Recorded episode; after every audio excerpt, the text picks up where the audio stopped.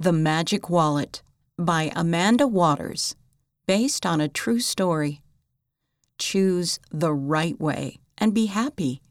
I must always choose the right. You're it! Mandy said. She tagged her little brother and then swam away. Mandy's family was staying in a motel until they could move to their new home. It was fun eating ravioli warmed up in the microwave for lunch, and they got to swim in the motel pool almost every day. But there was one not so good part about the motel. The motel manager's office was right under their room, and the manager thought Mandy and her brothers and sisters were too loud. How can I rent rooms when it sounds like a herd of elephants are over my head? He asked Dad. After lunch, Mandy's little brother Aaron jumped off the bed and hit the floor with a thump. Mandy winced and looked up at Mom. No jumping. Tiptoe, please. Mom said, but it was too late.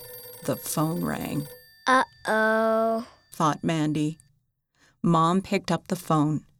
Mandy could hear her apologizing to the manager. It won't happen again. Mom's shoulders sagged as she hung up the phone.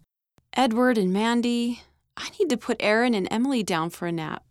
Will you please take Christine and Daniel for a walk? As they started across the motel parking lot, Mandy spotted something small and brown on the ground. It was a wallet, and it had money in it. look, Edward. She said, holding the wallet up high, We need to take this to the manager's office right away. said Edward. Mandy felt her stomach clench. Why did they have to take it right now? Couldn't Mom or Dad return it later? But Mandy knew the right thing to do. The children opened the office door and timidly stepped inside. The manager frowned. Um, we found this wallet in the parking lot. Mandy said.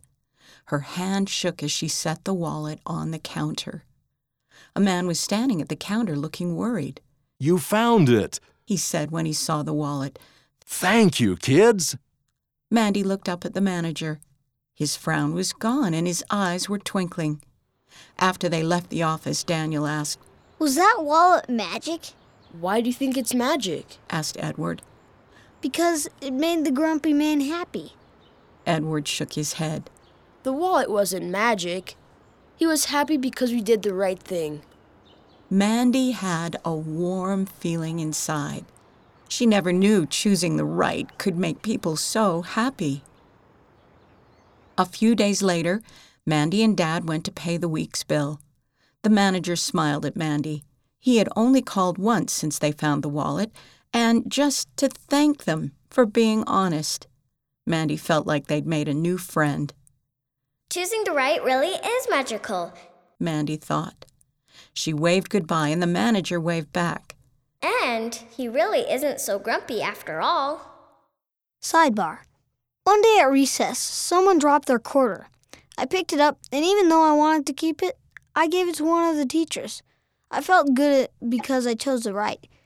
I learned that if you find something that is not yours, you don't keep it, even if you like it, because that would be stealing. Tyler B., age 7, Oregon, USA. End of the story The Magic Wallet. Read by Jane Wise, Shannon and Wes Nelson, Kara McClellan, Enzo Patello, Miles and Aidan Williams, and Van Farnworth.